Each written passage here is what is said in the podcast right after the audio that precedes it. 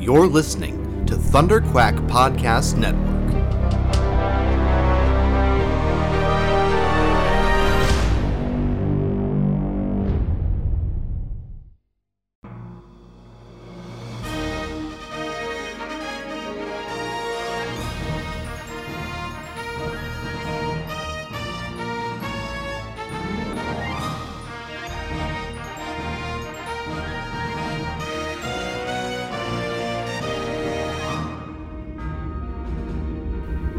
So you think you've got what it takes to join the Alliance? Can you say the same thing when you're pitted against the Emperor's legions of stormtroopers, led by his Sith enforcer Darth Vader? Mind you, this is the Empire that wiped out the Jedi Order and took over the Republic in a near perfect coup. The course you will take is a dangerous one, and we are vastly outnumbered. We need beings of courage, intelligence, and strength of will. Commanders Michael Cohen and Matthew Cranky are waiting to debrief you. As veterans of the Clone Wars, they are some of the best. They even survived the Jedi Purge. You are fighting for freedom and hope now. So go on, get moving. Oh, and Rookie, welcome to the Rebellion.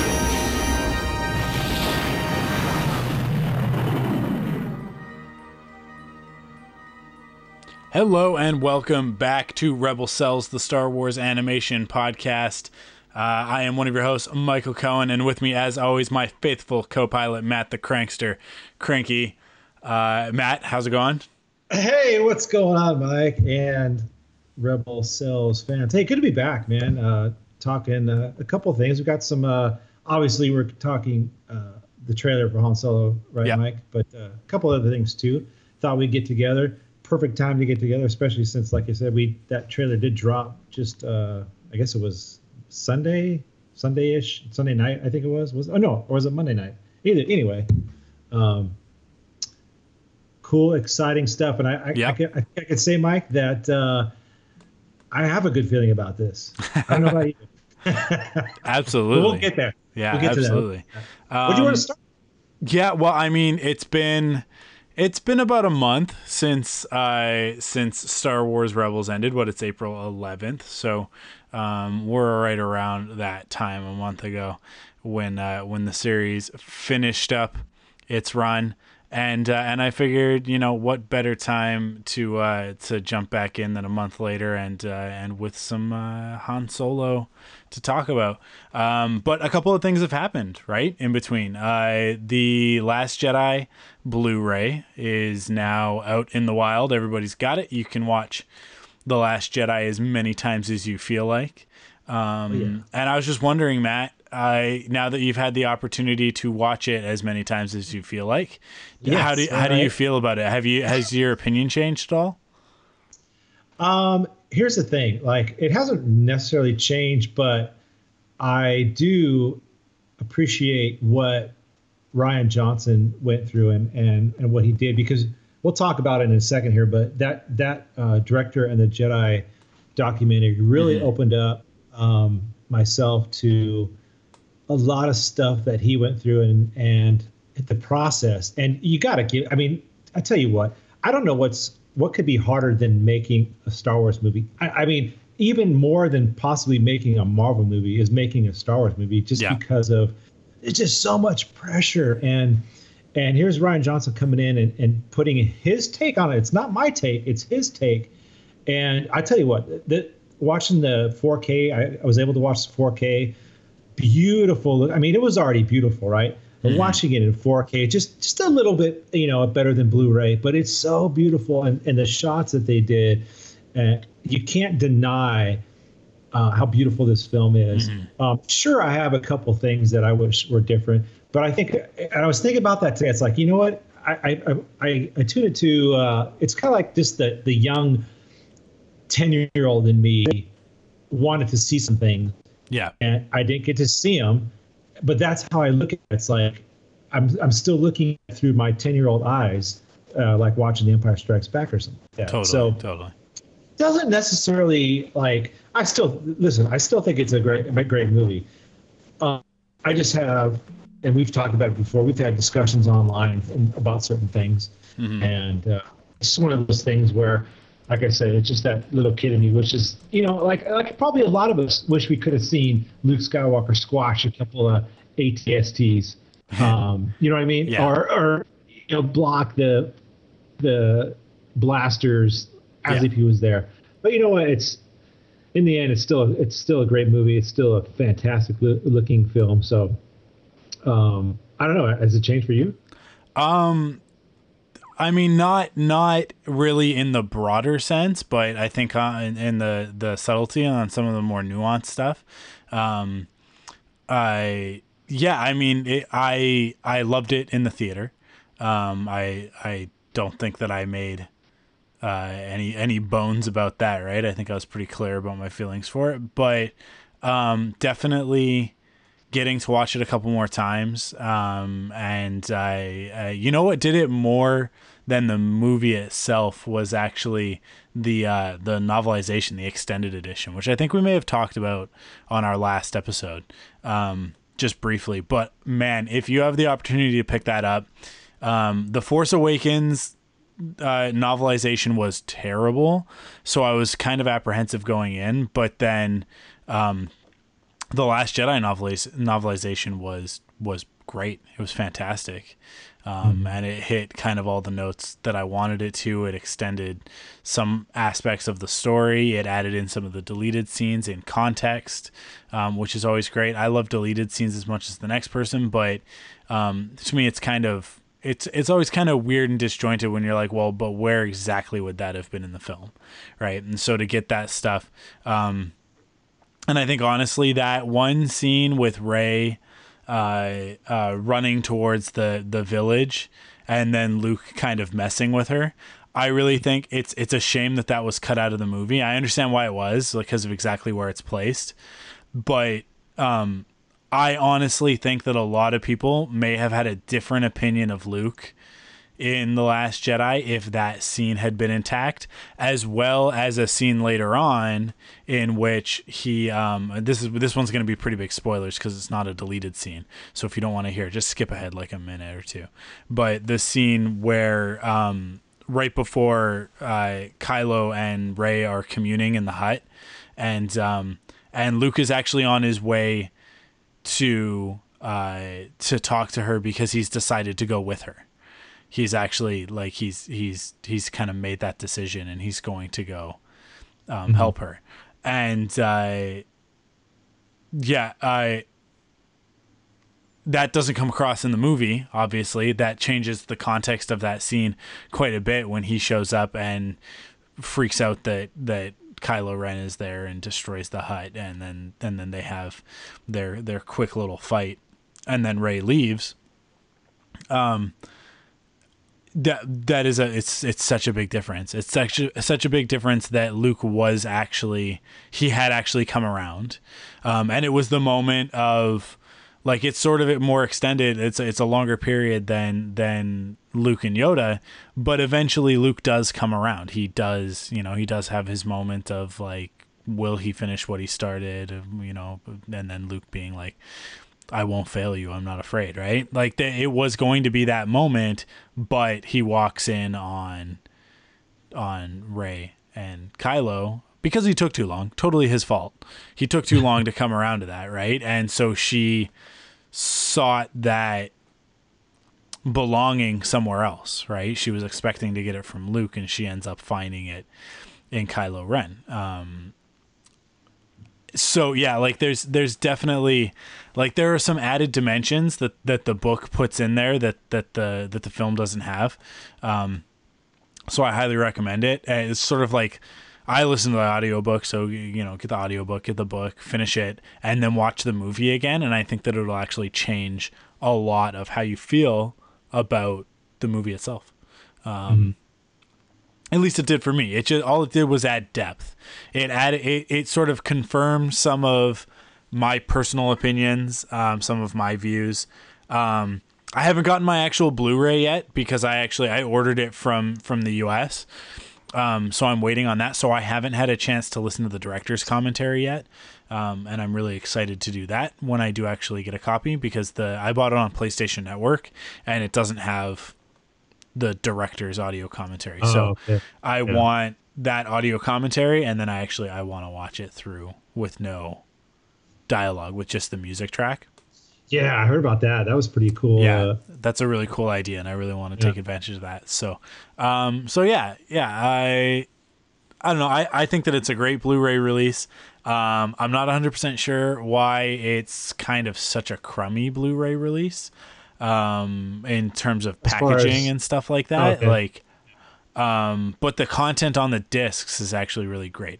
I don't understand why Disney is not doing 3D anymore. I guess uh, like Yeah. do so you just bought a 4K TV, right?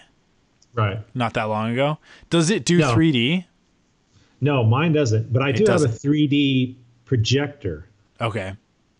So uh, yeah, like I'm I'm just I'm not 100% sure why Probably because I don't know. 4K. I think 4K is taking over Yeah. um, 3D, uh, which I, I'm fine with 3D. I think it's pretty cool. I mean, you have to put the glasses on. Yeah. But uh, but I think 4K is just is taking over. Like everybody's concerned about or or focusing on 4K. yeah. Is it really that big of a difference? Is it is well, it n- well, no, I don't. I, like I said in the beginning, I, you can definitely tell there is a, a little difference, but Yeah. It's it's minimal. It's not like the the difference you saw when you went from VCR to DVD. You Yeah, know what I mean? It's not that big of a difference. or standard def to high def? right, exactly. It's not it's not that. Okay. But but you can definitely on certain. I mean, if you have a super nice TV and a and a and a Blu-ray player that plays a 4K, you're gonna you're gonna go okay. I can. It's pretty it's pretty nice. It's pretty crystal Okay. clear. But uh, but like I said, it's not nothing crazy like like we've seen in the past with VCR and DVD or anything like that. Yeah. So you know, you were mentioning that um, uh, the Rian Johnson um, commentary. yeah. I believe he did that as uh, before the movie even came out. As I think I heard that or read that somewhere. So I think that's kind of interesting that you get a perspective from him before the fan uh, craziness online. You know what I mean? Yeah. And just him explaining the movie. So I'm, I'm I haven't got to I got a chance to listen to that, but that's that's uh, going to be on my list of things to do this weekend. Probably is check that out because I want to hear his take uh, before all the craziness happened. So, uh, but but have you got the chance to see some of the other things on the disc? Uh, I mean, did you see everything, all the deleted scenes and all that? Oh yeah, I've seen all the deleted scenes, the featurettes, the the all of that stuff ca- came with it, the all the bonus footage and stuff. Um, yeah, so yeah, I have, and the the director and the Jedi is fantastic. I think it's probably the best um, behind the scenes since um, I would say Empire of Dreams because Empire of Dreams to Yeah. me is kind of the high watermark.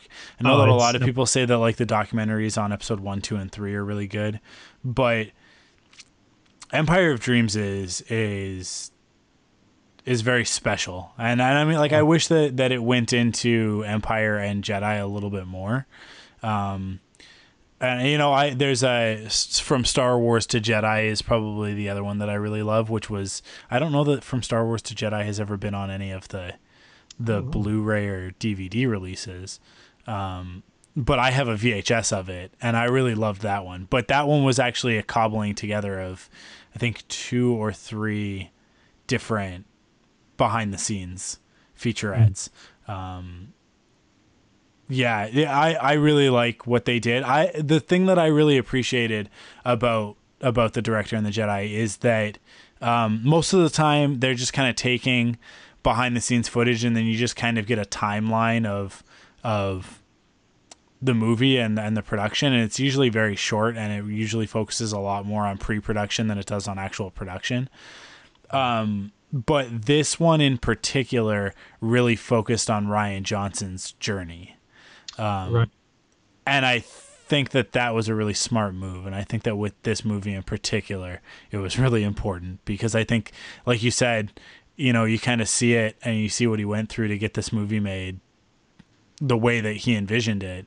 Um, And it makes you appreciate the story that he told a little bit more, a little bit differently, right? So, yeah, I mean, Yeah. I, I, I think that they did a great job. It's a really, really well put together documentary.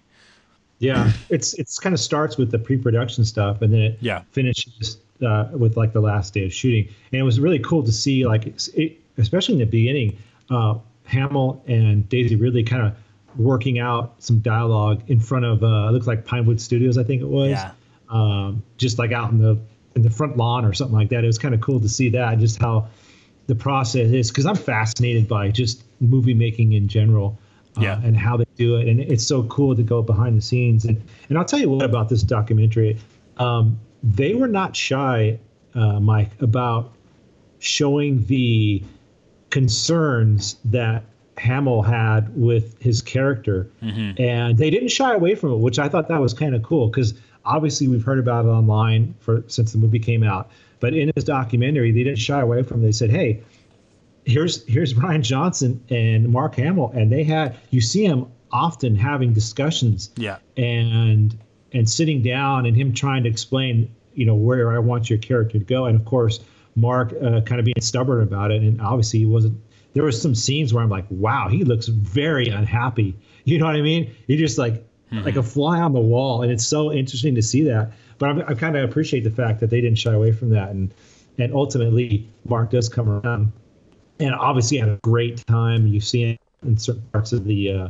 of the set making Yeah. jokes and and so it was really cool. I, I, I love that inside look into into filmmaking. So uh, Yeah. did you kind of, I mean, it's like three different times you referenced, you know, Mark having an issue with character. So uh, I don't know. Pretty. Did you, did you catch that as you were watching it? Yeah, definitely. Um, and and you know the thing about Mark Hamill, it's really interesting because even with the Force Awakens, he wasn't super keen on the fact that he doesn't show up until the last page, right?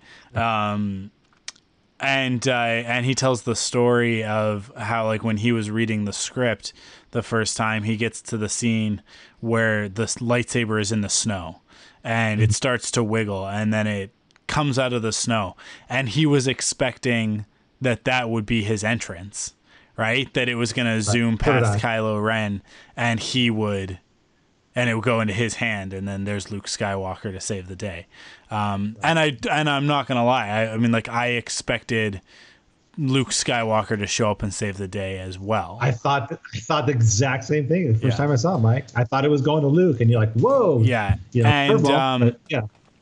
and and I understand like when when when you talk about that it's like okay yeah totally I get that. But then you get to the last Jedi and you watch through that and you're like well no this guy's not a hero. And to be perfectly honest I don't think that he ever was. Like I think that he did heroic things. Mm-hmm. I think that he was a good person um, I definitely think that Luke Skywalker is of a hero archetype, but I don't think and I think I think that The Last Jedi goes to great lengths to explain this to the watcher. Um that I don't think that that was ever in Luke. I don't think that he was ever meant to be. He's not Han. Han kind of always Han, has that that like that flair of heroism in him that he kind of fights against, right? We'll talk about that in a second. Um, And and Anakin and Obi-Wan were definitely heroic, right? Like almost to the extent of being at times super heroic, right? Um, especially in the Clone Wars series. Um, but Luke was always a farm boy with his head pointed towards the horizon. You know, so it's like as much as he wanted adventure and excitement, um once he got it, I thought he re I, like I really feel like he realized it's not all it's cracked up to be, right? Like I and I think that that's what Return of the Jedi is really about is is in Empire, he kind of he runs off to save Han and Leia and to confront Darth Vader, and he really thinks like I mean, like it, you go back and you watch that movie. Luke draws his lightsaber first, right? Vader it, like has no interest in dueling this child, right? Like he's like he's like join me, just join me, just do it, like like don't fight. What are you gonna fight? I'm gonna destroy you, right? And Luke pulls out his lightsaber and he's just like, okay, fine, I guess we're doing this. And he just toys with him the entire time up until the point where Luke gets a good shot in on the shoulder and then Vader then the anger comes out and Vader pushes and pushes chops off his hand and then is like oh maybe I went too far. Hey uh I got this trump card. It's um yeah I'm your father right? And it's like yeah mm, you know probably not the best circumstance under which to reveal that one there uh, Anakin uh, but you never were really one for for the emotional timing were you um yeah so like Luke, I think he th- he had great aspirations of being a hero, right? And then in Empire, he goes through what he goes through, and by the time that we return to him in Jedi, although he is doing a heroic thing in rescuing Han Solo, um,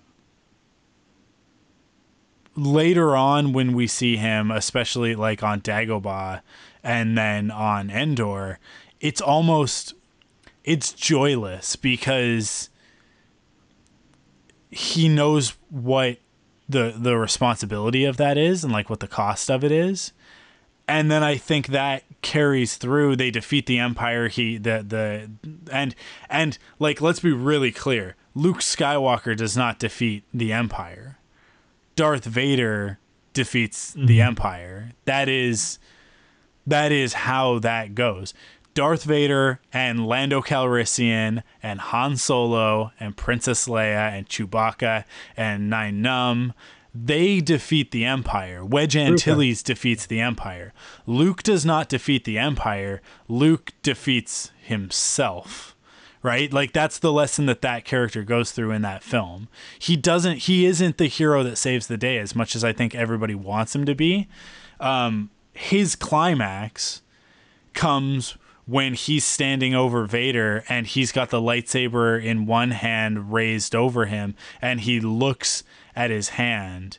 He or he looks at Vader's hand, his his his the hand that he's chopped off, right? right. And he looks at his own hand and he realizes if I do this, I become everything I'm fighting against. Right? Mm-hmm. All of the things that Yoda and Obi-Wan said will come true. They'll come to pass. And he, in that moment, throws down his lightsaber and says, I won't do it. You've lost. You know, I'm, I'm a Jedi like my father before me. That's Luke Skywalker's climax in Return of the Jedi. There's still like another 15, 20 minutes left in the movie at that point before before we even get to the to the epilogue of like the party, right? Like there's still like Lando and and Nien Nunb are flying in, and and Han and and Leia and Chewie are still like cleaning up on Endor and all that stuff, right? Like there's still still so much going on. Um, because it's not like as much as the story is the original trilogy is about Luke, the saga up until that point or like like I should say this the saga as we knew it then, not then as Return of the Jedi, but like episode one, two, and three, four, five, and six, until the new movies was really about Anakin Skywalker's story, right? And mm-hmm. Luke is a is a, a very important part of that story, but he is not the be all end all of that story. He's the the he's the mechanism through which Vader is redeemed and Anakin returns, right? And that's I mean like the the double meaning of Return of the Jedi is Luke becomes a Jedi by facing Vader and and ultimately by throwing down his lightsaber and saying I won't fight. Right. Um and then Anakin returning is the is the return of the Jedi. So there's that double meaning, right? Mm. But I think that there's a kind of really beautiful poetry in the films that shows us that that you know like Luke throws down his lightsaber and says I won't do it. I won't kill him. Like you've lost.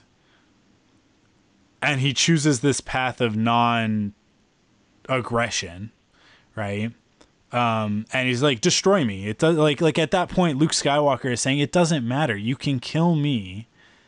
You can you but like if I strike down my father in anger, I become the next Vader and the cycle mm. perpetuates itself.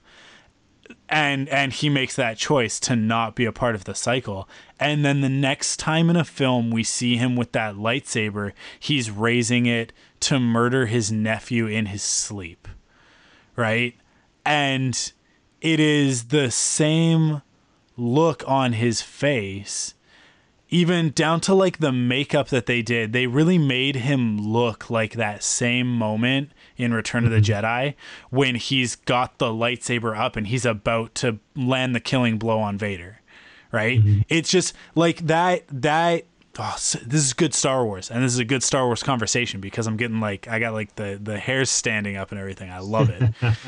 The the mirroring, right? The that rhyming scheme, the poetry of it, like I said. The next time he picks up that lightsaber in a movie. Now, like I know EU, blah blah blah. There's stuff in the comic Shattered Empire, stuff that I like. I really like Shattered Empire, um, and and there's there are scenes in that where Luke is superhero Luke, right? But if we're just taking the movies, and for me, the movies are canon, everything else is sprinkles on top of the cake, right? Like there, I could take it or Oh, leave it. It doesn't it doesn't Yeah. really matter, right? Right. If it's in the movies, it's important. If it's not in the movies, or I should say, if it's not on screen, if it's not if it's not in the films, if it's not in the animated stuff, and I include Forces of Destiny with that, um, maybe not Freemaker Adventures quite as much. Although you know we've had our arguments about that as well. Not arguments, you and I, but like we have our arguments for Freemaker Adventures being an important part of the canon, just not maybe as Lego tells the story. Um, but if it's on screen, it's important. And if it's on screen, it like that's how it happened. And the great thing about the Last Jedi is that we see we see how um how Rey sees it. Oh, I've, I've said this before on the podcast, but we say it. We see it how how Rey. Uh, maybe it was on the spoiler cast, but we see how Rey sees it first, and then we see how Ben saw it next, and then we hear from Luke what actually happened, mm-hmm. right? And that is like that that storytelling to me is so important and it it really gets into exactly what's going on there the inner monologue of that character and um and and we we really get to understand like where his head's at and what was motivating him and and who Luke Skywalker is and and I the way that I see it is that Luke defeated himself in that moment on the Death Star, on the second Death Star, and he defeated the the part of himself that he confronted in the cave, right on Dagobah in Empire. Like that's the whole point, is that that thing that he saw in the cave of there's this this this darkness inside you that was inside your father that that is inside any Jedi. Um, no one is a perfect hero you have to let go of it and and what Yoda says like uh, like your weapons you won't need them. And to and to throw down the lightsaber I choose to believe that Luke because the war was over right? And I mean like I know like like Jakku and blah blah blah and that sort of stuff um I don't know what Luke Skywalker's involvement was. I don't know what Battlefront says about that and and all that sort of thing. I choose to believe in my canon that from that point forward Luke was was non-aggressive. He, he was completely non-violent. And that that yes there was still a war to be won against the remnant of the empire but that the new republic could handle that. And it didn't require the jedi. The jedi were like like the involvement of luke skywalker and the jedi w- was to defeat the empire sorry the emperor and the sith right? He did that. Therefore the the the need of the jedi to be involved in the ongoing war was no longer there especially once you start learning about the clone wars and what happens when the jedi are involved in a war right? And mm-hmm. his and his views in the last jedi of you know like uh, the jedi allowed darth sidious to to rise to power and blah blah blah and etc right? I mean like that that to me it, it just kind of points to this idea that after that moment i can i can i can picture it. I can like or like not picture it but like almost hear his inner monologue when he's when he's looking at vader his, uh, burning his father on that pyre uh, on endor and just thinking to himself, never again. Like the Jedi will never be this again. Um, and and sort of vowing from that point forward that the that that the Jedi will be better than that, only to then years later, upon you know like starting the Jedi the new Jedi Order, to find that even he was still at risk of succumbing to the dark side of giving into a, a thinking in in complete and utter selfishness that he Luke Skywalker hero of the rebellion could possibly save thousands of lives, millions of lives, by s- snuffing out the light of his only nephew, right? Like that that the hubris in that, the arrogance that that that he that it was his responsibility to guide the course of galactic history to the point that he would compromise his own morals, his own soul to the point of killing his nephew. Right? Like the the fact that he was still susceptible to that sort of thinking is his moment of like this is why the Jedi need to end. And when you look at it that way and you look at that course of events from the the cave on Dagobah, really from from seeing Obi-Wan killed on the Death Star cuz that's what puts the anger and the rage in him. That and seeing his his aunt and uncle murdered on Tatooine, right? But watching Vader as far as Luke is concerned strike down Obi-Wan and kill him in front of him. He carries that anger through into Empire and then through into Jedi until he sheds it and he thinks that he's become better than it only to discover it's still there all those years later. Um, and that arrogance and hubris is all there and that and that he could just as easily succumb to it as anybody. Um, and then you know and then obviously the the the the sort of killing blow on that s- series of events is Kylo Ren then massacring the rest of the Jedi Order, the new Jedi Order, right? And all of these people that Luke Skywalker was responsible for. And I mean, like, imagine he set up this commune and he's training a new generation of Jedi. Maybe some of them were Ben's age, but maybe some of them were younger. Maybe some of them were were children, like young children, right? and and I don't know. I'm, I hope that we get to see some of that story and learn about some of the characters that were there. Oh, yeah. Eventually, I'm sure that we will. Yeah. And the responsibility of that, I think, like that's where it's like eh, he's done. And and I I've talked about it before. The idea and and Mark Hamill put this out there. His motivation, what he put into the character, to sort of fuel the extent to which Luke removed himself from the galaxy was that he fell in love. He he was married potentially to a woman who had a child that was not Luke's child. Um, but they were there. And they were killed along with everyone else. And that's his responsibility, right? And that might not be corroborated in any of the other materials yet, but even like even so if that's how if that's how Mark Hamill is portraying the character, I'm going to choose to believe that that's what happened. That's the truth of it until the canon tells me otherwise. Right? Because to me like that's powerful. Like that's that's very like visceral, right? Um so yeah, I like like I understand. I understand that feeling that we all had of like we wanted Luke to whip out a laser sword and save the day. Um but it's it's almost like you say it's that it's the 10 year old inside you that wants to see that right? And and i think that there's an aspect of it. I mean like we still got to see that sort of stuff because we got to see rey confront snoke and battle alongside kylo ren and and all of that stuff and and just like these faint glimmers of um in my opinion anakin and obi-wan side by side again. Um Yeah. right with with Kylo being Anakin and Rey being Obi-Wan you know, like there's just that there's there's that there's that just so brief moment where they're back to back, and it's it is the Clone Wars all over again, mm. right? Here's these these enemies, these faceless enemies, and our two heroes back to back against innumerable odds, and yet they triumph, right? But then Ben has to just ruin it all because um, it's in his nature. I it's the Han Solo in him, I think. I yeah.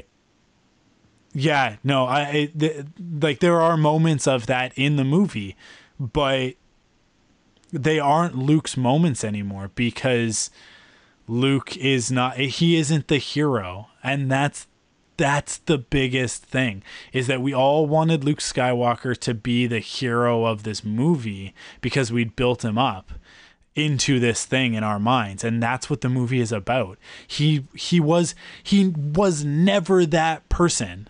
Never, not even in the original trilogy. He was never that man that we saw him as. That's the truth of it, right?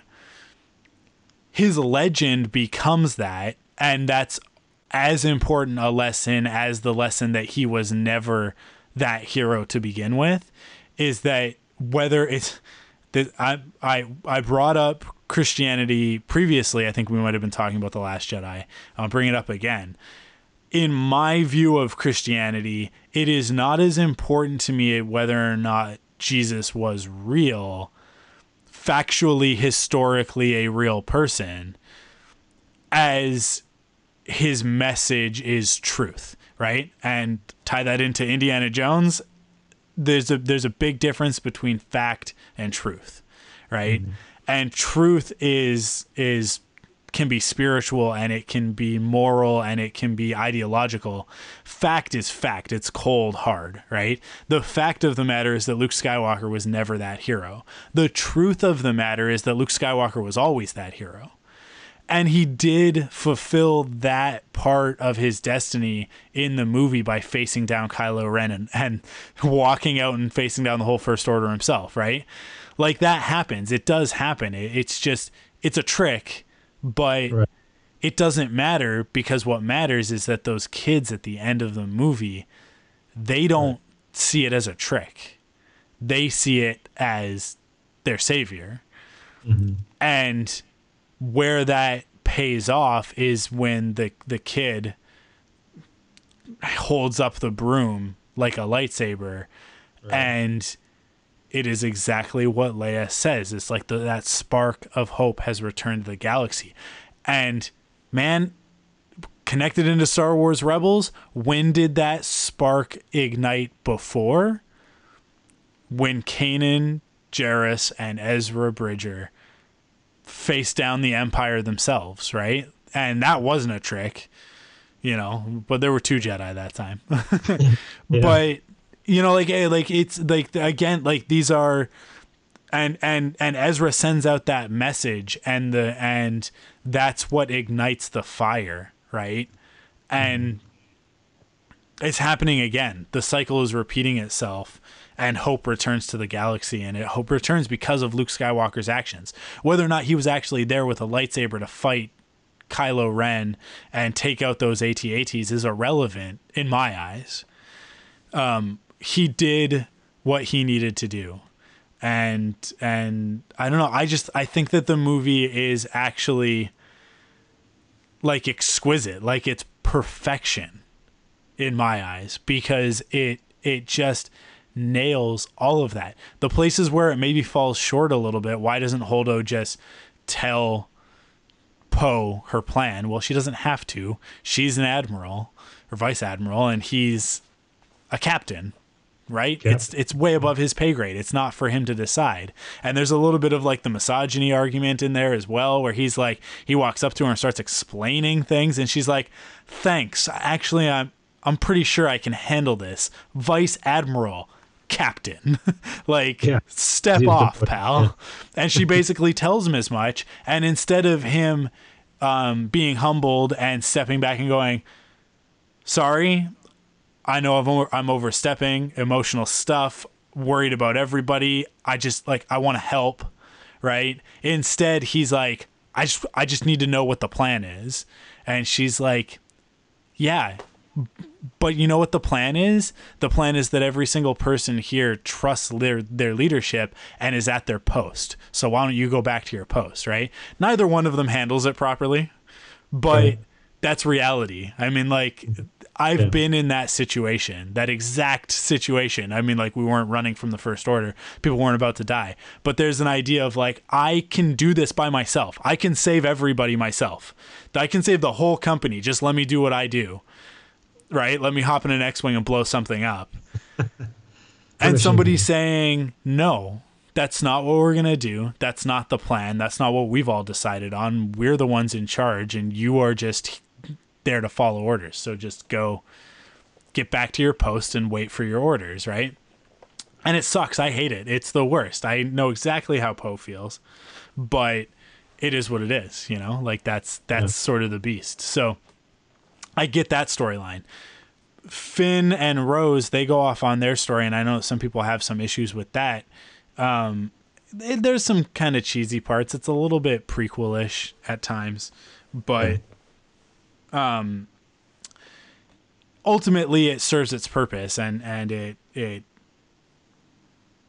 it does exactly what it needs to do. Right? It it it gives Finn that opportunity to come back and and actually join the resistance. Oh, so okay, so I guess I'll just briefly play devil's advocate. Okay. And I think I think a lot of people have the same issue, and I think even Mark Hamill has the same issue. Going back to Luke for a second here, because um, we talked about it in the in the documentary how they bring it up a few yeah. times, and I think it's just the fact that even even Hamill thought that going back to Return of the Jedi and up to the Last Jedi, like in Return of the Jedi, that was his ultimate heroic moment, like you said, where he threw down the lightsaber and said, "You know what? Uh, showed no fear, no anger. Um, he wasn't scared or anything." And I think Mark's thinking, "I'm going to come back to this new trilogy, along with all of us, some of us fans." and he's going to show us just how powerful has become. And to have that thrown upside down to where you get the Last Jedi and he's just this guy who wants to die. It's just so hard to to fathom like where could he have how could he have possibly got that far and how could he do that to uh, to to Ben at that one yeah. point? It was like there's no way that he would have done that with Ben. And I think Hamill's thinking the same thing yeah. because just think of just think of this in Hamill's eyes after decades, they finally call you and go, guess what? We're doing new Star Wars. You're coming back as Luke. And you got to imagine how excited he was going. He's probably, you know, rubbing his hands together, going, all right, with technology and, and where the story might go, I'm, they're going to see me, you know, pulling Star Destroyers out of the sky. I'm going to be doing 600 yeah. backflips. You know, I, that's where I think yeah. his mind is going. Like, I can't wait to be this ultimate badass. And it totally gets flipped on him and he's got to deal with that. And, and, and, again, it goes all through that in yeah. that documentary. So I think I think that's where I kind of have to let that go. Like I said earlier, yeah. it's that child in you that wants to see just cool stuff. You know. You know. And, I, so I'll, I'll I've, I have a couple of things to say, like just to kind of rebut that a little bit. Okay. So first things first. There's a missing trilogy here, right? Like that's the oh, big yeah, thing that oh, nobody yeah. talks about is that that's huge. those scenes, yeah. those flashbacks, those are the missing trilogy. There's mm-hmm. like we should have had like 10 years after Return of the Jedi. There should have been another 3 movies that spanned somewhere between 6 and 10 years, right? Mm, yeah. Sort of tell that story. And then and then another 10 years like like up until the point of like Snoke wins Ben massacres the the Jedi, right? But there should have been, you know, the Battle of Jakku, and then you know the New Republic forming, and and Luke creating the new Jedi Order, right? Like that's a story, and it, it will get told. I'm, I guarantee you, it will get told. But yeah, then, sure. you know, a break, and then we come back to the Force Awakens. You know, like like Snoke and Kylo Ren, they snuff out the the light in the galaxy, and and then we have to wait ten years, and then and then the Force Awakens, right? It the, the and it's Rey. Rey comes and and and all of that plays out, and maybe in that trilogy we would have gotten to see Luke do some cool stuff, do some cool Jedi things. But the other thing that I will say, I got two two more things to say. Second, Luke is a badass in the Last Jedi, in my opinion, from my point of view. Um, Okay. He's a badass in the same way that Obi Wan Kenobi in the original trilogy is a badass, because Obi Wan Kenobi in A New Hope is not impressed at all by Han Solo, who's like Kessel uh, made the Kessel Run in less than twelve parsecs, blah blah blah, all that stuff, and and Obi Wan's like, yeah, sure, whatever. And then they they're on the Death Star, and they've they basically like all hope is lost. They've been captured by this space station that can blow up planets, and uh, and Obi Wan's like, yeah, you guys go, stay here, you know, don't don't get killed. I'm gonna go wander around by myself, knowing that my presence is going to draw out Vader, and when I fight Vader, I'm gonna let him kill me. Because I know that if I let him kill me, I become a basically a god, right? Like, like I can do whatever I want. Like I become Ghost Obi Wan, and and like like like death is like the the the the more a mortal death is just a transformation, right? Like, and to me, like Obi Wan is is is utterly badass in that moment when he looks over and sees Luke, and he just raises his lightsaber and disappears, because he's like, I'm above this mm-hmm. right like and and he realizes i serve a greater purpose by dying here supposedly and luke going on to save the galaxy and to defeat the empire emperor and and and vader in his eyes i mean like obi-wan's opinion is flawed there but that's what he believes at that moment mm-hmm. and there's like a little smile, right? You know the one like that Alec Guinness, that little like wry, like, Yeah. hey, watch this. It's like hold mm-hmm. my beer, right? Check it's that kind out. of a, it's that kind of a Yeah. look, Yeah. and that you know it's retroactive but the story that george tells there when he goes back and he tells the story of the prequels is that at one point in time obi-wan kenobi could solve any problem by either talking his way out of it or using his lightsaber right mm. like like like he like obi-wan kenobi faces down general grievous and his droid army on his own right without backup backup arrives basically once he's already yeah. in it too deep, right? Um, and then once that backup turns on him, he then makes it out of that too. Like Obi Wan Kenobi is capable of many things, uh, and all of the conflict uh, with Darth Maul and everything that happens there, and then later on to face down Darth Maul in the desert and to just one, two, three moves. It's not a 15 minute battle. It's not epic in the grandiose sense, but it is epic in the badass factor for sure. I mean, like the fact that Obi Wan defeats Darth Maul in three strokes with the move that he used like that that like against the move that that Maul used to kill Qui Gon, right? Like that's the thing. Like we go back and watch that; it's so good. What Dave Filoni did there is just like, mm, it is just perfect. And it's not a huge, big display of force powers. What it is, is a display of peace, serenity, and attunement to the force, right? And Luke's moment at the end of The Last Jedi is as badass as that in every single way. To walk out, like he has his whole interaction with Leia, um, the what's 3PO, and he just keeps going and he walks out and he doesn't acknowledge anybody else. He just does his thing. This air of mystique and mystery and, and power around him, and the the blaster bolts and everything, and he just with Yeah. with the hand and he just dusts off his that one. shirt. Yeah. and I and then when uh, he the all the dialogue with Kylo Ren, and he's like, "Strike me down in anger, and I'll always be with you, just like your father."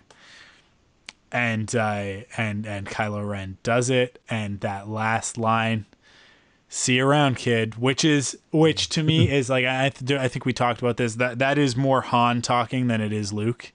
I yeah. think that I think that whatever is left of Han in the Force is speaking through Luke Skywalker in that moment, and Luke eh, like in a way like Luke is channeling that but also using it to just kind of drive that that point home of like see you around kid. Exactly mm. what Han would say in that situation.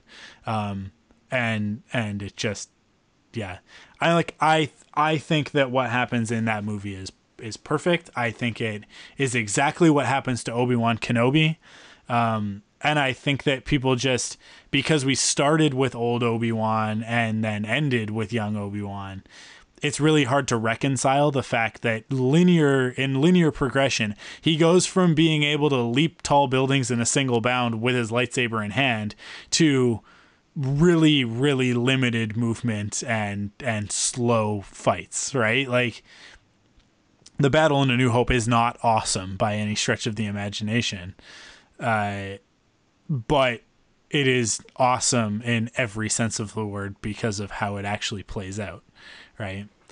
So I don't know. Like I like I, I think I think I think what Rian Johnson did with Luke Skywalker is exactly what George Lucas did with Obi Wan Kenobi, um, and I think that it is perfect Star Wars storytelling, even if it's not what everybody wanted.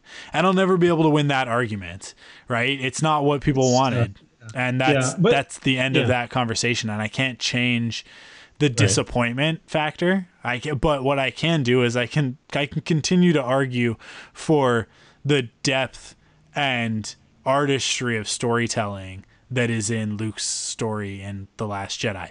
But yeah the biggest thing, the biggest number one thing that is super important is that here we are still talking about Luke's story.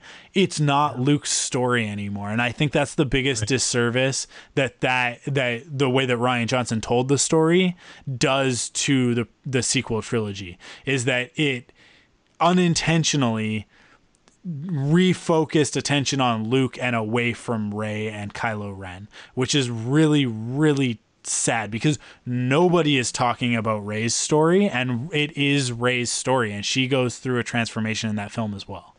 Right. Yeah. But yeah, I know. I, I, get you. And I, I, think the last, the end of that with Luke, just to finish out Luke, no, yeah. I think that was amazing. I mean, wow. I mean, that had totally shocked. Um, and uh, what a weight. I mean, you talk about yeah. going out, you know, on the high note. Whoo, that was pretty awesome. And, and I love the idea too about, I think you mentioned this about Luke deciding like you know the Jedi Order, like he says in the movie, had to die, and and and I was totally behind that too because the old Jedi Order just wasn't working. The whole you know, especially with not loving any, you know, not having not not certain most of them not being yeah. able to basically love anybody or whatever. I just I thought that the whole thing was wrong, and obviously Luke figured out, and I think maybe in that time from Return of the Jedi to the Force Awakens, like you said, there's so much that could be said there, and maybe Luke did try to start the Jedi Order in a different way with different values and stuff like that. But like you said, hopefully we'll see that. But um, but yeah, you're right. It's it Lucas. We're supposed to be phasing out the you know Luke and Han and Leia here, and ushering in uh, you know Rey and and yeah. and uh, Finn and and Kylo. So um, we'll see what JJ does with nine. Um, totally I mean, I tell you what, Mike, you we could spend hours and hours just we could we could probably talk for an hour about the the Holdo thing, and then we'll spend an hour on, like you said, Finn and Rose, and we yeah. could spend hours. You know, it's it's this movie has so much to to talk about and yeah. go back and forth with. It's just amazing. And as far as the extra stuff, I mean, all the, deleted scenes, I can understand why they move things around, and that's why they're deleted scenes because you look at them and go, yeah, it kind of didn't really need or it didn't make sense or whatever. Um, I don't. I don't think there's any of the, the deleted scenes in this movie that I thought, oh, that'd be kind of cool to have in there. Like as far as the Force Awakens, I love the scene with Kylo on the Falcon. I thought that was pretty cool. I thought yeah. that would have you know seamlessly fit into that movie. Um, Chewie ripping I, off Unkar Plutt's uh, arm. yeah, I don't know about that one, but you know, I, am I'm, I'm kidding about that one. But there is a really yeah. great scene underneath Maz's castle. Mm-hmm. Um, oh yeah, yeah, yeah. Right, right after right. she goes, those the those beasts they're here, where yeah. they like the the stormtroopers come down the the um the stairs and Han is like like he he he tips his hand for a second in that like he knows that Finn is a he's known that Finn was a stormtrooper the whole time because he's he's like the the guys are looking and he's like he's like you're after this guy right?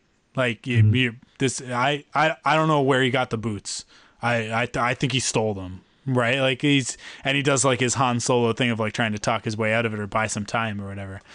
Um and it and it it tips the hand where he's like uh, it, it plays into the scene earlier where he's like look big deal right mm-hmm. and he and he's like uh, you know women always find out the truth always um yeah. god man harrison ford's so good in the force awakens he's so good oh yeah. uh, yeah yeah i I, that scene to me, I just think is fantastic because it's that's everything that's great about Han Solo is that like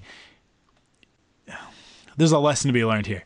Uh, he's almost always the smartest guy in the room, but he does a really good job of acting like he's not.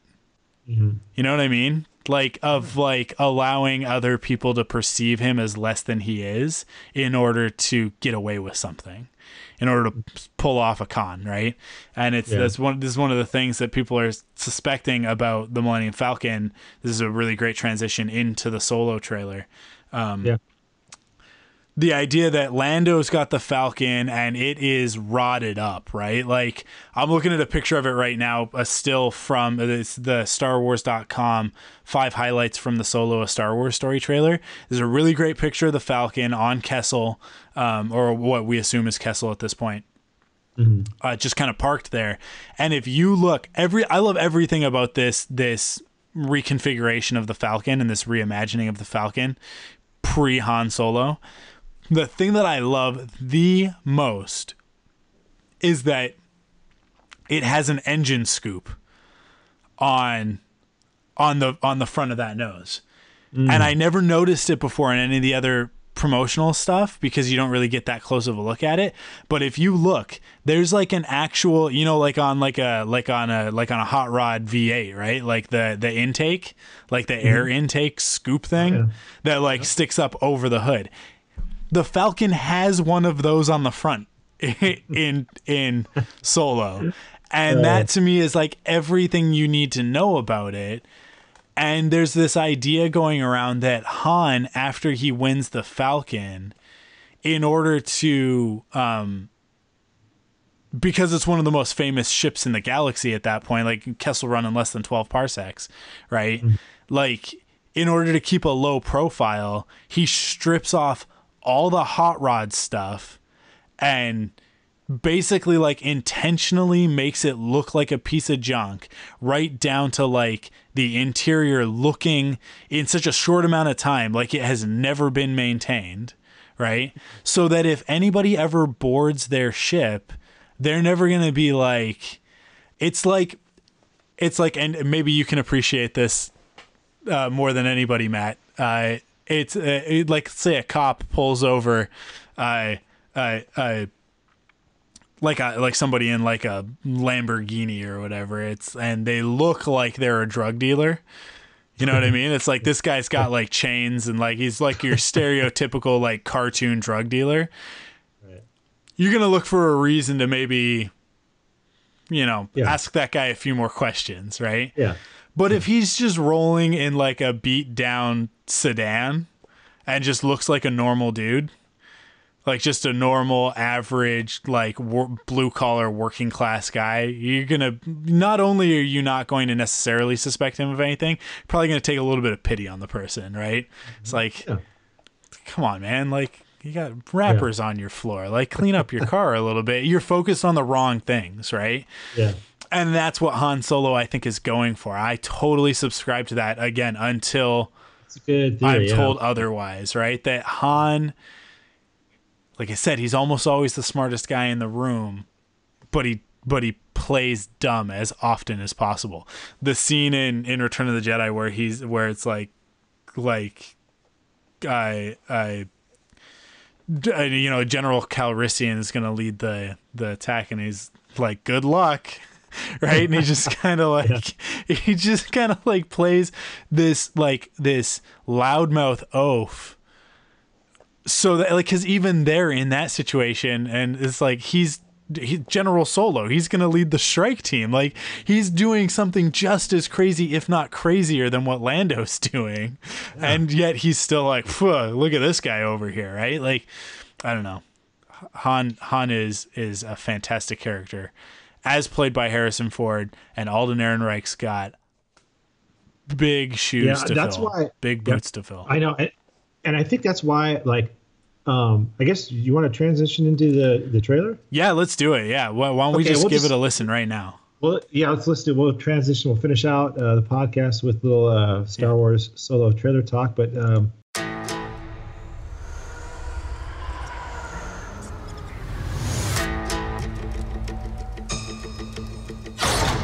after something. Is it revenge?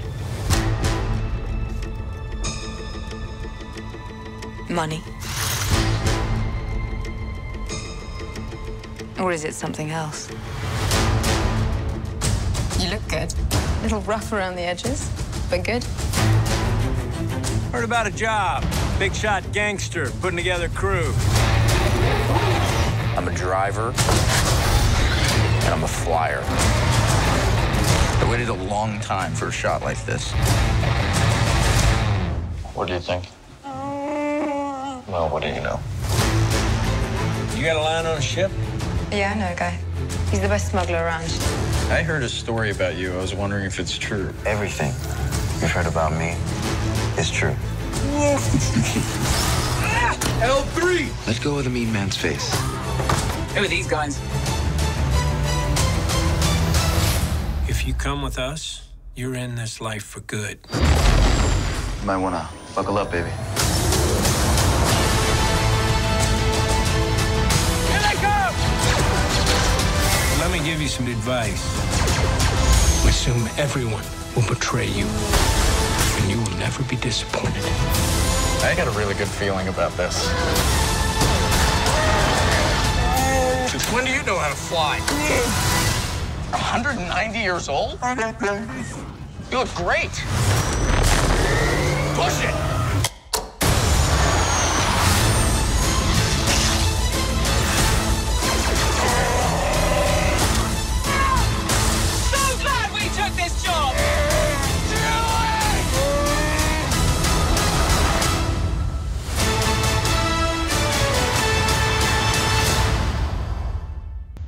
Like I said earlier, Mike, I do have a good feeling about this. And and you were just mentioning like how great Han is, and I think that's why I'm starting to get excited about this. Yeah. is because um, just seeing this trailer now with a little more Chewie in it and the dy- dynamic between these two and, and i'm starting to get the vibe man i'm starting to i'm starting to gel with this thing and i'm thinking oh man i can't wait to see that millennium falcon again and just a couple of the lines about you know you're 190 you look great and i, I thought that was a funny ass line and then the other line about um, what do you know it's like i'm starting to get that it's starting Yeah. to feel pretty good so That- at first i was like okay Yeah. with it and now i'm just like i'm there starting to get yeah excited. there there are two moments in that trailer that get me 110% uh, one of them you said is the the uh, yeah well what do you know right that is such a han Yeah. Chewie like of like like and then lando you might want to buckle up baby oh that's good It is Yeah. so good. It is so good. That swagger and the I love the the everything you've heard about me is true. That Lando arrogance and um yeah, man. I like there's a there's a scene in this movie that represents how I feel about Solo. And that or in the in the trailer, I should say, not in the movie. I mean, I'm sure it's in the movie as well, but in the trailer. Han's at that table and he takes his chips and they're all out. in. Yeah, they're all in, and my yeah. chips are all in on this movie. I so far everything. I love it. I love it. I, and the thing that I love the most is that this movie is going to be legitimately different from other Star Wars movies. Rogue One has its its things that make it different from the other Star Wars movies, but at the end of the day, it's it is a pretty standard hero's journey and the reshoots and the rewrites on it kind of I think probably neutered what difference it actually had. Um, everybody dying at the end obviously does a a lot to to sort of gain back that credibility. But I don't think that what we saw of Rogue One was what they actually intended for Rogue One. And I would love to talk to Gary Whitta about that one day. Oh yeah. But Solo is not a Star Wars movie. And I think I was saying this to my wife this morning. We were talking about it uh, when we were driving into work, and I, I said, I think if this movie does well, which it will because it's a Star Wars movie, the next one, the next solo, which like if it does well, when it does well, they will make another solo movie. I mean, like how can they not? Mm-hmm. They've got these actors, right? Like you make episode 9 and then the next thing you make is another solo movie. I think you can drop Star Wars from the title. It doesn't have to be a Star Wars yeah. story anymore. You can drop that. That yeah. it's clunky, it's obnoxious you can just do solo at Star's End, solo in the Lost Legacy, solo in the Pirate's Fortune, solo and the Lost Moons of Mustafar, whatever. It doesn't matter, right? Solo and the blah blah blah, right? You just like give it one of those awesome 70s pulp titles. The the the tone of the movie and the posters prove to me the tone of the trailers, right? They prove to me that this is exactly exactly what I wanted. Mm-hmm. And that was the Brian Daley novels, those little mm-hmm. novellas, those stupid Han Solo at Star's End, Han Solo and the Lost Legacy, Han Solo's Revenge. Yeah. They are my favorite Star Wars books. And they are my favorite because they're not Star Wars books. They're Han Solo books. They're mm-hmm. about his character when nobody else is there. It's him and Chewie. That's it right? And this one's got Lando in it, and Lando's part of his world, and it's going to add depth and flavor to the Empire Strikes Back and Return of the Jedi that wasn't there before, which is exactly what a movie like this needs to do. That's what a prequel should do, right? We're going to flesh out that story. We're going to tell the story of how Han and Chewie became friends and how they became partners and really like like one unit, right? Um, and that is going to make The Force Awakens that much more poignant. I guarantee you that there's going to be some storytelling in this that echoes beats from the newer movies that mm. um, that we're not prepared for. And I think there are two entire acts of this film that we haven't even seen yet in the oh, trailers. Yeah, for sure. Yeah. there's a toy that gives away one part that I won't say on the podcast, but there's a one of the um, pop finals. There's a there's a there's one of one of these toys that that gives away part of the movie. Um, mm. that I kind of wish I hadn't seen, but I did, so I know, so I won't say anything else. People want to search that out themselves, they can, but I won't say it. Um, and then whatever happens after the train, right? Whatever happens after the train, because something is going to happen after that. And I don't know, like I'm, I've kind of been putting together like a timeline in my head, and I might be wrong, but um, yeah, I don't, know, man, I'm all in. Well, I they've yeah. got they have everything. Everything about me is all about this movie right now. It is like I, Avengers comes out in two weeks right? Infinity War, and I don't get me wrong, I am excited. I am like off oh, yeah, the wall excited about that movie. But my thoughts are occupied by Solo at the moment. And and like go back, listen to the recordings, go back a year. I was not interested in this movie at all. But I think Ron Howard saved it. I think he did it. Yeah. I you know, and you're not you're not alone there. There's a ton of people that felt the same way. Yeah. And I tell you what, I don't know if there's a harder character to be your second standalone than no. Han Solo. I mean, you're talking yeah. about the most iconic character, one of Harrison Ford's most iconic character, if not the most, uh, next to Indiana Jones. That's a Yeah. debate. But um, I tell you, and then to be able to do that, and but here's another thing too. You're talking about Kasdan, who wrote this with his son, who let's, I- and I think you said Yep. this too, Mike, that he's done three movies with the character of Han Solo now: Empire, Return of the Jedi, and The Force Awakens. He wrote, he wrote all those, uh, or helped write. Yeah. And now he's doing this one. Yeah. Got to be excited about that. We've heard the rumors about this is one of the best Star Wars scripts that's been done. We've heard those rumors, but seeing it on here and seeing some of the stuff, um, you talked about the train. You know, what's on that train that they that they need so badly? Is it kyber Yeah. crystals? Is it something else? You know, that's a who knows what's going on there. At the heist. Um, the the planets we're going to see: Corellia, Mimban, uh, Kessel, uh, Vandor. Um, some of the stuff in the beginning, you see that star destroyer that's in kind of in still being built. So um, looks like we might be going to the obviously the Empire is involved in this somehow. The Wookiee, I think we're going to get not only Chewie and Yeah. in this in this you get maybe his wife or something, but I think Yeah. we're going to get a lot of Chewies. I think we're going to see a lot of Wookiees in this thing. Yeah, yeah, I think so Um, too. And hopefully they don't all look like roided out warrior Wookiees like in Revenge of the Sith that look nothing like Chewbacca. Even Chewbacca didn't look like Chewbacca in Revenge of the Sith.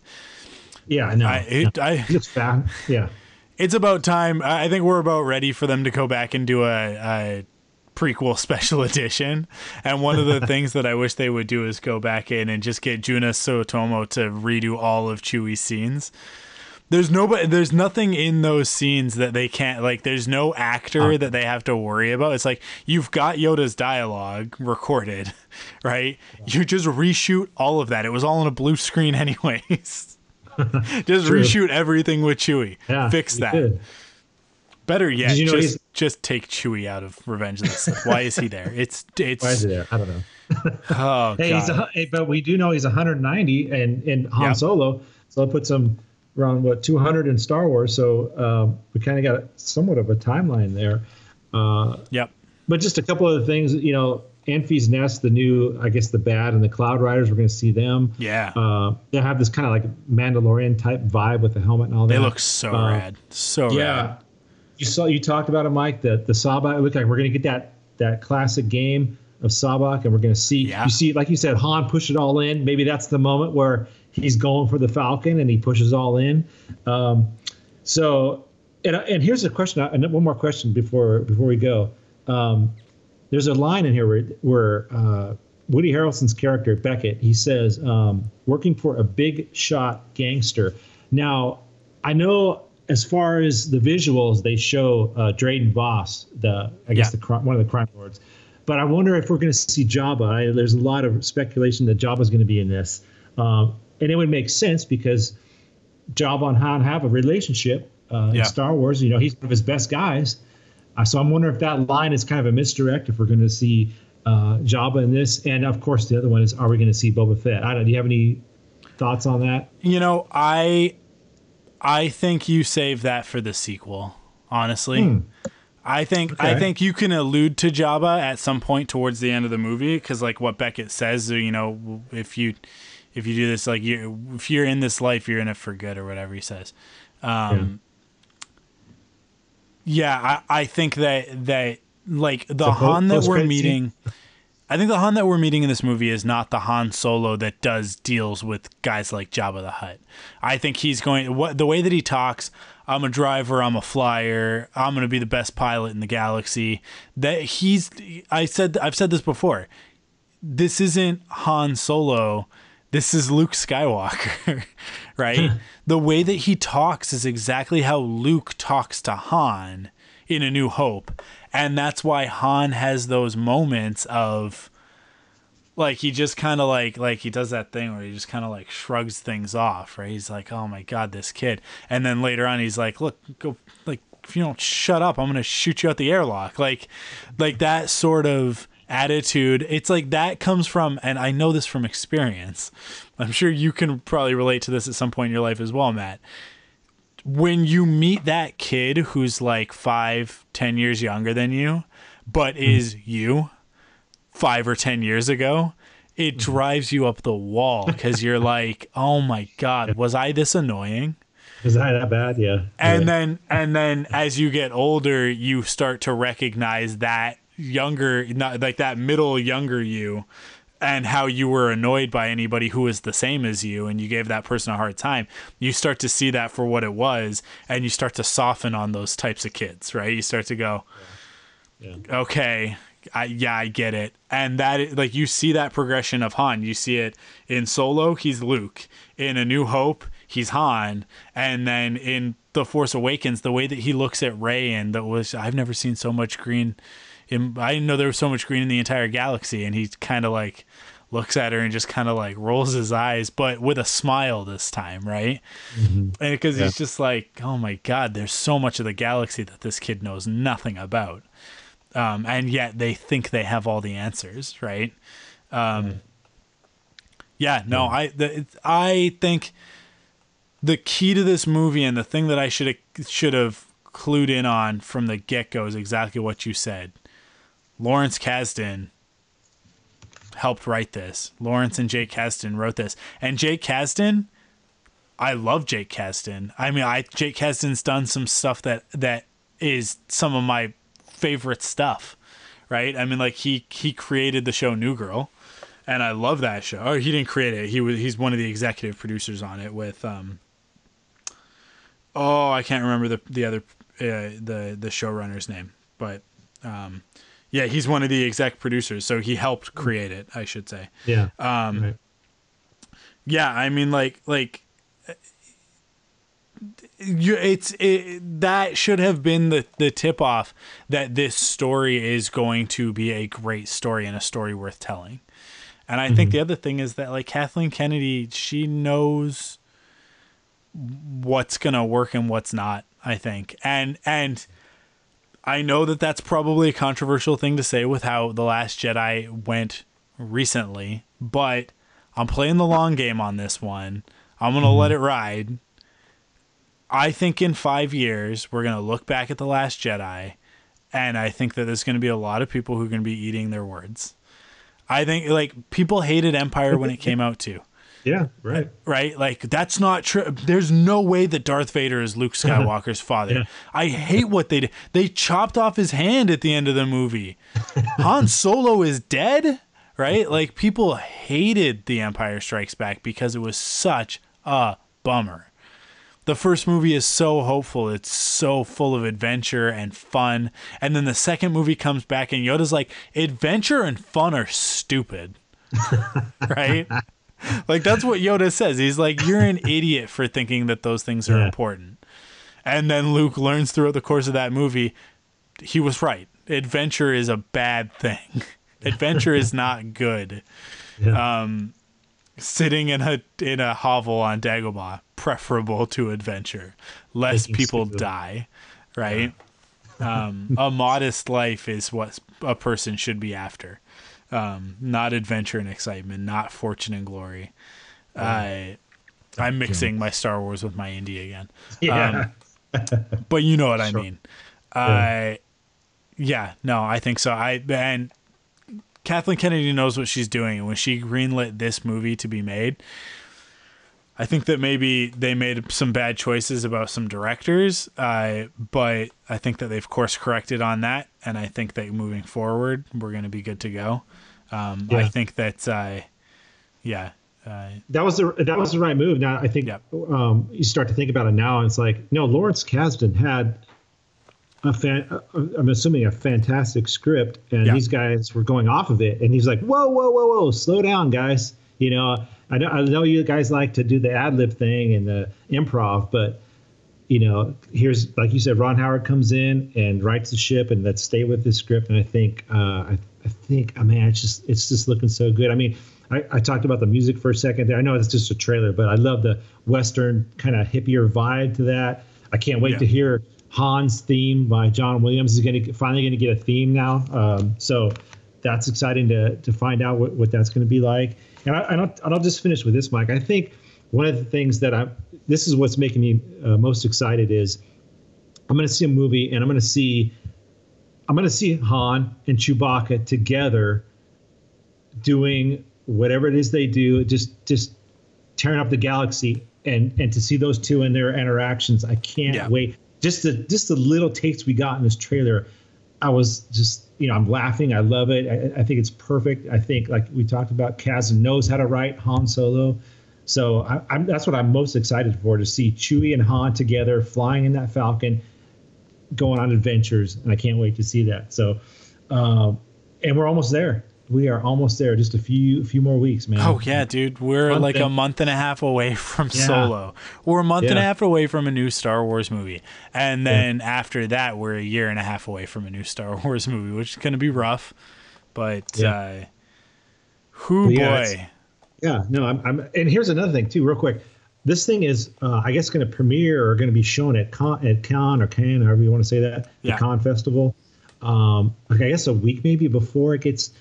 So to me, I think that's kind of like you must be proud of the movie if they're going to show Yep. it there, and and there's going to be um, people talking about this before it even gets screened in the United States um, for for critics and all that. So I'm thinking that they must be pretty proud of this movie. I think they got they know they got something nice here. So uh, we'll we'll see what happens with that. I thought that was an interesting uh, uh, development in this movie. Uh, after all that's been going on with it, now they're gonna debut it at Con. So just another tidbit out there that I I read uh, like a week ago or so. But yeah, anyway, uh, with that, I guess um, I guess we're gonna wrap it up, huh?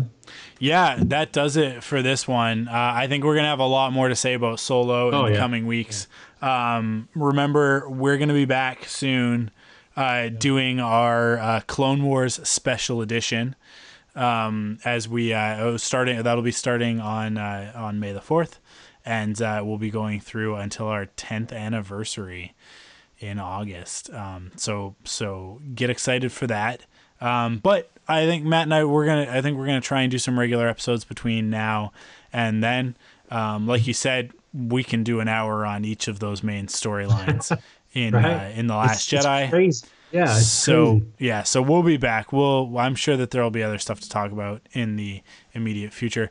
But until then, you can stay up to date with all the latest uh, Star Wars. Sorry, man. Oh boy, let me take that again. First off, we got to come back and we got to talk about Forces of Destiny at some point. Um, I what I am trying to do is just figure out a another co-host, um, or I should say guest, to come in and talk about that with us. Um, so I stay tuned for that. We'll probably that will probably be the next thing that we're back with. Let's talk about Yeah. Forces of Destiny. Um, I yeah, uh, no news yet on Freemaker Adventures, but hopefully we have another season of Lego Star Wars something or other coming. Um, that said, if you want to stay up to date with all the latest Star Wars animation news, you can do that by heading to rebelcells.com. You can follow us on Facebook at facebook.com slash rebels podcast and on Twitter at rebels podcast. Uh, and of course, if you want to follow us, you can follow me. I'm at Arkwolf on Twitter, and Matt is at the Crankster. That is Crankster with a K. Um, you guys know that we are part of the Thunderquack podcast network. Head to thunderquack.com to check out all the other great podcasts in the network. We got some changes coming to Thunderquack and to uh, the Patreon and some other things um, I, I by the end of this month. So stay tuned for that. There will be an exclusive Thunderquack podcast um, outlining all of that stuff. So even if you're not a supporter on Patreon, you'll be able to access that and listen to it. Um, and uh, and and I'll I'll post that on the Rebels Podcast Facebook page and Twitter when that happens as well, so that everybody sees it. But um, if you're a Thunderquack supporter, uh, you'll get that notification as well through Patreon, which brings up our two ways to support the show. First is to go to store.thunderquack.com, pick up some merch. There are I finally did it. I went in and I fixed the uh, the artwork for our two uh, uh, Rebel Cells uh, pieces of merch there. We've got the Phoenix Flame and we have the the Kanan uh, designs over there. They are now Rebel Cells logos and they've been enhanced. I've I've I've tweaked them a little bit. The uh, the the Phoenix Flame one in particular used to just kind of be a not a solid color, it was a gradient, but just like a solid gradient. Um, it now has more of like that Sabine painterly feel to it. Um, so go check those out, store.thunderquack.com, um, and click on the Rebels podcast part. And I have some, uh, I got a, I got a new one that I'm kicking around um, that uh, may or may not have to do with the Kessel Run and pizza delivery. So uh, stay tuned for that one on store.thunderquack.com. Uh, that that uh, I sketched it today, and I think I know I think I know exactly what I want to do. Um, so so hopefully I'll be able to pull that off. I want to get it up and on the store before Solo comes out because I think that'll be appropriate. But uh, but stay tuned for that. You can you can in the meantime purchase all sorts of great stuff um, on the store, not just shirts but also mugs, cell phone cases, pillows, tote bags, all sorts of stuff. So go check that out. And the other way to support us is on Patreon, like I mentioned before, patreon.com slash thunderquack. And uh, you can kick in and, and get exclusive access to the uh, Thunderquack podcast, to the the Facebook group, the th- the Patreon exclusive Facebook group, um, and uh, you can get early access to a few things like irregularly scheduled and uh, and uh, at, at the higher tiers some other goodies. So um, like i said we got some changes coming that'll hopefully add some value. Um, but uh, but i think it's pretty good right now for a dollar. I don't expect anybody to give us more than a dollar. Um, I, as a matter of fact, I don't even recommend that you give us more than a dollar, but I do think it's worth a dollar. I think what you get for that dollar is a good value for one dollar a month. Um, and if everybody listening to this podcast right now went in and pitched in their one dollar a month, it could allow Matt and I to do some really cool stuff. So um, everything goes right back into the podcast. It's not like we're taking a profit off of this or anything. Like it literally goes into hosting fees, equipment, uh, uh, and producing new podcasts, uh, getting new stuff up and up and running. So um, we appreciate everybody who does support us over on Patreon already. You guys are the best. Um, but if you haven't yet, you should consider checking it out. Uh, that's it for this episode. Thank you guys for tuning in. We were very light on the on the uh, the Star Wars animation news, but that's because they've been very light on Star Wars animation, with the exception of that Forces of Destiny stuff. But even then, I mean, I feel like there was what there was like six or seven episodes. It was kind of a light release, in my opinion, but yeah. um, but all really fantastic. And I think we'll be back. I want to say we'll be back in about a week to talk about those specifically. Um, and we never really talked about the second half of season one. So I think that we'll talk about all of that. We'll go through episode by episode and sort of give our thoughts on those stories. But there's a few really cool ones in the latest batch. So um, we'll be back soon to talk about that. But in the meantime, thank you guys for listening, and we will we will catch you on the next one. See you guys.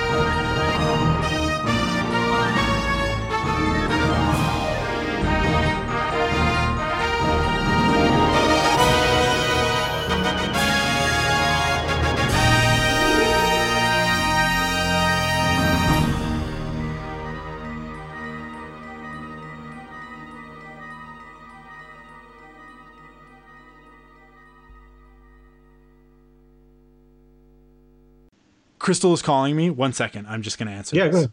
Yeah. Hi.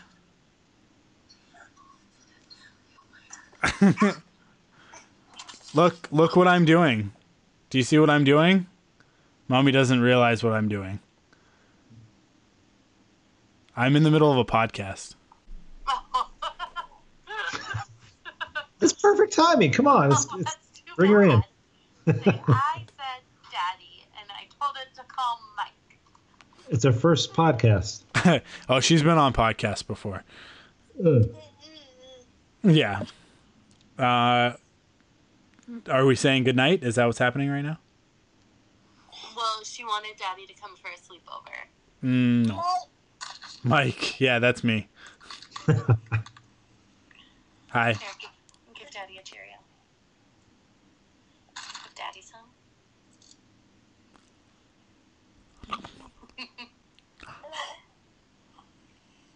Is really more of a video cast situation.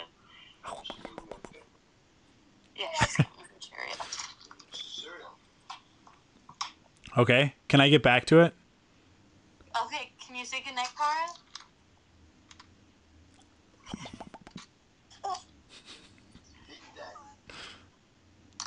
Okay. Good night.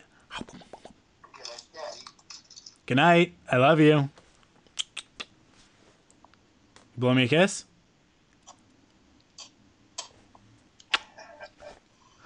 Okay. Good night. Bye. Can you say bye? Bye. okay. Bye. There you go. Nice. Bye. Okay. That's Good night. funny. Okay. So nice, nice little treat there. Look at that.